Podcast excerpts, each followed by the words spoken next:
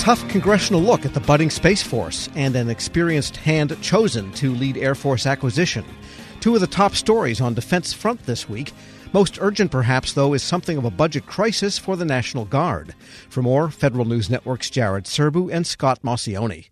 And Scott, we'll start with you. The National Guard has looks like a half billion dollar hole it's in as a result of the Capitol Hill protection ensuing from January 6th. This budget they spent is more than just on that day alone, isn't it? Tell us what's going on. Yeah, this storm has been something that's been brewing for quite a while now, and uh, the National Guard has been warning about it, and Congress has been trying to fix it, and they've been trying to do it in multiple ways with standalone bills, with bills that are in more omnibus sort of fashions, and then also the Defense Department's been trying to do with reprogramming. However, it just has not gotten through Congress. And now, if the National Guard does not get its funding by the end of this month in July, then it's looking like they're going to have to start stopping uh, some of the work that they're they're doing, and that that work I mean by doing drills. They're going to lose maybe two months of drill pay uh, for people. They're going to not have to do some of the flying hours, and then obviously this has a trickle down effect in terms of troops and their families are going to start incurring debt to the government because of life insurance and TRICARE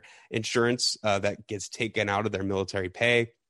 National Guards have those, you know, deductions for blended retirement systems, which means that they're not going to be able to put that money into the retirement system that they thought that they would would before. And uh, you know, this can continue to cascade as things go longer and longer. Uh, right now, we have these. Uh, we we've seen that uh, Defense One reported that General Hokanson, who is the National Guard bureau chief, sent a memo to the heads of the Air and National the, the Air and Army National Guards, ordering them to pull back all unspent federal funds from the states so that they can just really remain solvent and uh, keep doing really just the mission that they want. The response that they had to the insurrection at the Capitol, then, it went beyond that day it ended up being about five months. And those five months of just guarding the Capitol, looking into threats that were coming in, all those sorts of things. And there were threats that they had to stop, you know, after the, the January 6th attack. We've now seen that this ended up causing a lot of money. And this, this is something that the National Guard, it comes at a year when the National Guard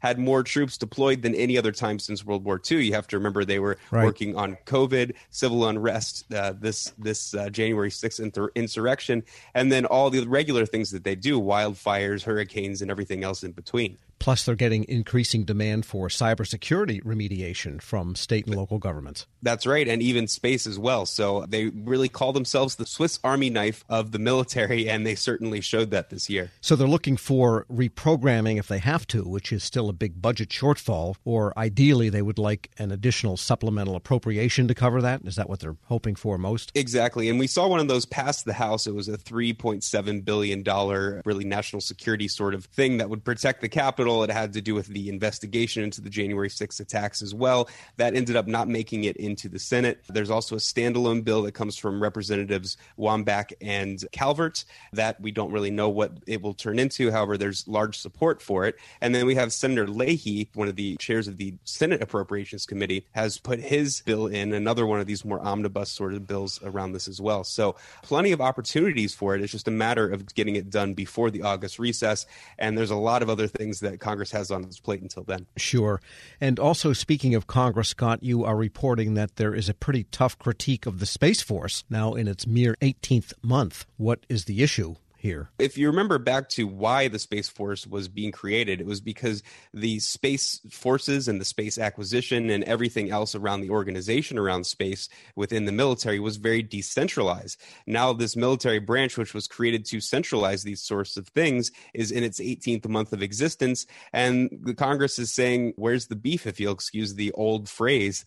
Um, they, they really want to know what is going on and why they haven't seen the centralized, especially when it comes to acquisition position. Now, one of the things that they're trying to create with this and what is legally supposed to be created by October 2022 is an space acquisition and integration office. And that is something that has not been created yet. However, Congress is looking at this and saying, all right, we need this before uh, next October because this is something that, as the Space Force is growing and creating more of a presence, it needs something more centralized to get this acquisition moving and going faster, especially now that Space Systems Command is starting to set up, which is in charge of the acquisition and fielding of space equipment. And that's a good transition to Jared Serbu, who is writing about an acquisition pick for the Air Force and some other holes in DoD nominees. Jared, what's the latest there? The latest is that Andrew Hunter, who is now at the Center for Strategic and International Studies, is going to be nominated to be the Assistant Secretary of the Air Force for Acquisition, Technology, and Logistics.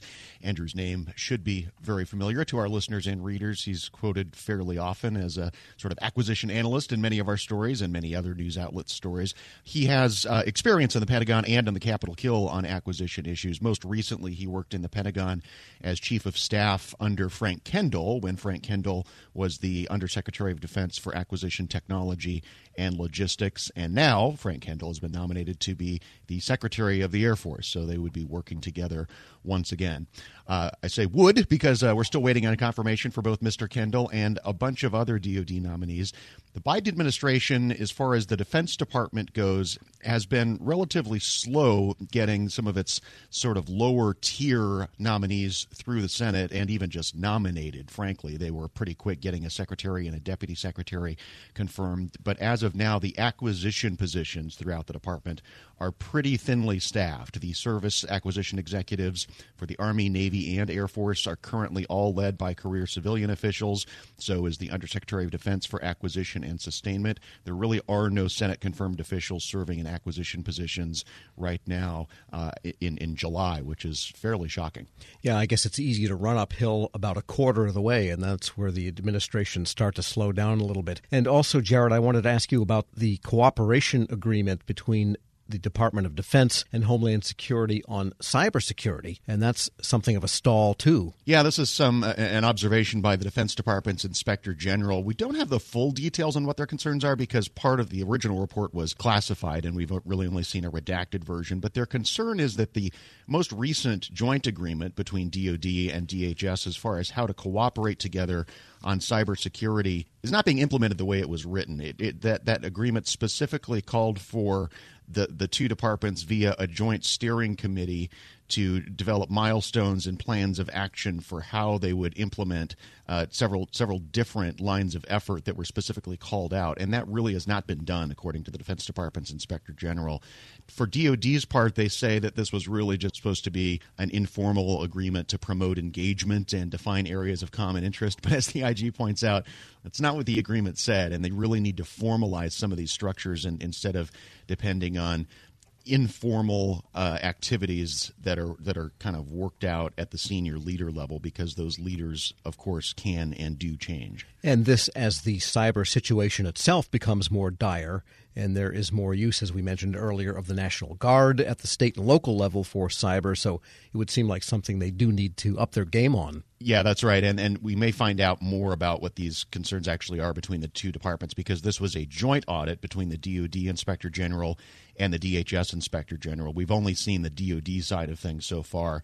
A DHS version of this report is still forthcoming. Federal News Network's Jared Serbu and Scott Maucione, their latest DoD reporter's notebook now online at federalnewsnetwork.com. Hello, and welcome to the Lessons in Leadership podcast. I am your host, Shane Canfield, CEO of WEPA. Today, I'm thrilled to be joined by Vice Admiral Cutler Dawson. Cutler has had an incredible career serving our country for 35 years in the Navy, where he attained the rank of Vice Admiral. And during his service, he had numerous assignments afloat and ashore, including Commander, Second Fleet, Striking Fleet Atlantic, and in Washington at the Pentagon and on Capitol Hill, where he was the Navy's Chief of Legislative Affairs. Immediately following his retirement from active duty in 2004, he became the president and CEO of Navy Federal Credit Union, the world's largest credit union, where he served for 14 years. Under his leadership, Navy Federal grew from 2 million to 8 million members. Phenomenal. Cutler, welcome and thanks for joining me. Thank you, Shane. You've had a fascinating career across both military and the private sector. Can you tell us a little bit more about your background and your professional journey? Well, I started out at the Naval Academy where I graduated in 1970, and then, as you mentioned, spent 35 years in the Navy. Um, with uh, six actual actual uh, afloat commands. Uh, the first one was when I was 27 years old. Uh, I didn't know enough to be scared of anything, and it was uh, probably one of the highlights of my career. Um, and then after I retired after 35 years, I went to uh, work at Navy Federal Credit Union as the CEO, where I spent my next 14 years. Um, I'm I'm currently retired and enjoying life, and um, it's been a great run for me. How would you describe your leadership style, and how's that developed over the years? My style has been quite con- consistent. Um, I believe, and I've learned this in the Navy, that you have to go to the deck plates uh, to see what is going on, and you have to learn what your people do and how they do it, so you can help them to be better at it and more efficient and more productive. Um, it's um, something that you need to do all the time. Um, I remember I used to tell folks that um, you don't want to retreat to your cabin. And what I mean by that is um, the longer you're in a position, the less you think you have to get out and about. But that should be the opposite. You should get out and about more because people change, situations change, and you've got to figure out a way to get to them and find out what they're doing and where what you can do to help them. Uh, I We'll talk a little bit more about your book, but I read it um, from Sea to the C suite. Fantastic read. You talk about the deck plates in that um, as well. I would encourage everyone to get a copy of this and read some more detail about going to the deck plates. Cutler, who was the most impactful leader in your life and what quality did you admire about them? I had numerous while I was in the Navy, but uh, the quality that, that I enjoyed the most was the leaders that got to know me as an individual and that they cared about me and i could tell that they cared about me. And they were not only my leaders but they were my mentors. And um, i remember um, one particular one bill schiffer when i had my first assignment at the pentagon um, i would go in to see him with my problem of the day and i knew that he had numerous problems of his own but he would stop and he would focus on me and he would make me feel like i was the most important person in his world um, and I, I tried to do that um, throughout my career. But really, it's about caring for your people. Cutler, in reading your book, there was a quote you used that you used to inspire those people that work for you. And it really got my attention. And it was it was you are the captain of your own ship. I wonder if you can talk a little bit about what that means and how it was useful to you and the leaders you were developing. Uh, absolutely. Um, what I mean by captain of your own ship, when you are the captain of a ship, sometimes you're in the middle of the ocean and you don't have anybody to turn to to make decisions. You don't have anybody to turn to ask, what should I do now? You have to be the captain of that ship. And I, I translated that um, into, let's say, Navy Federal's organization, where I would tell branch managers that I said, You are the captain of the ships of Navy Federal. You're the ones that are facing the, the members or customers, as others call them, every day. And you have to make decisions without a lot of guidance in some cases and without a lot of time. So be the captain of your own ship. Step up, uh, make decisions, uh, do what you think is right, and you never can go wrong. I think that is so important. And you have to give your people a little bit of latitude to take some risk as well, because there is risk for them in doing that and risk to your organization. That's right. And, and I mentioned that I, took command of my first ship uh, with five years in the Navy, and I was 27 years old. Well, my boss had 32 years in the Navy, and um, his his guidance to me when I first met him was, Cutler, you do the right thing, and I'll back you up all the way. What a wonderful way to to spend an assignment with uh, with backup and and guidance like that. What what great great advice. Uh, it's clear leadership is a topic you're passionate about. You wrote the book we mentioned before, um, from Sea to C suite. Can you tell us a little bit about that project? Yes, when I was at Navy Federal, I would tell sea stories uh, as parables to get my point across.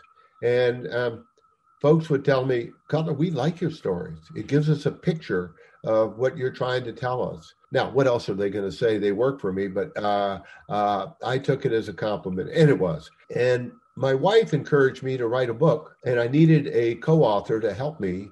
And I found a lady named Taylor Kiland who was the perfect, perfect co author. She turned in my stories into wonderful chapters um, that I'm very proud of. Where can listeners find a copy? Well, you can get it on Amazon, uh, and you can also uh, get it on the Naval Institute website.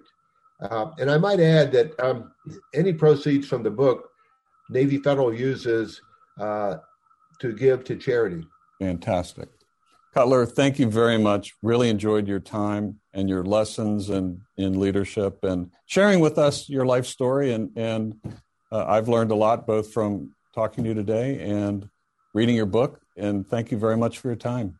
It's my pleasure. And I, I, I would like to add one thing, if I could, Shane. Um, during my assignments in Washington, D.C., I gained the utmost respect for the civilians that work here every day. They're hardworking, they're dedicated, and they they have my eternal gratitude. Uh, I got to come and go from the Pentagon. They stayed every day and worked in Washington when I got to go out and um, enjoy being at sea. Perfect. Thank you. Yeah, WEPA serves civilian federal employees, but your comment is well taken because the interaction between the two is is continuous, it's nonstop, and it's critical. So uh, the career civil servants, as well as career military, uh, our country would not be where it is today without them. I totally agree, and and I can tell you from the U.S. Navy standpoint, uh, we couldn't operate like we do without them being the backbone of what we do. Thank you very much for your time today, Cutler, and to everyone listening to Lessons in Leadership podcast. We'll see you next time. Grab a 30-day free trial of LiveXLive Plus, and you'll get unlimited skips, commercial-free music, and all of the podcasts and live streaming events you can handle. Visit livexlive.com slash podcast one to learn more and start your free trial.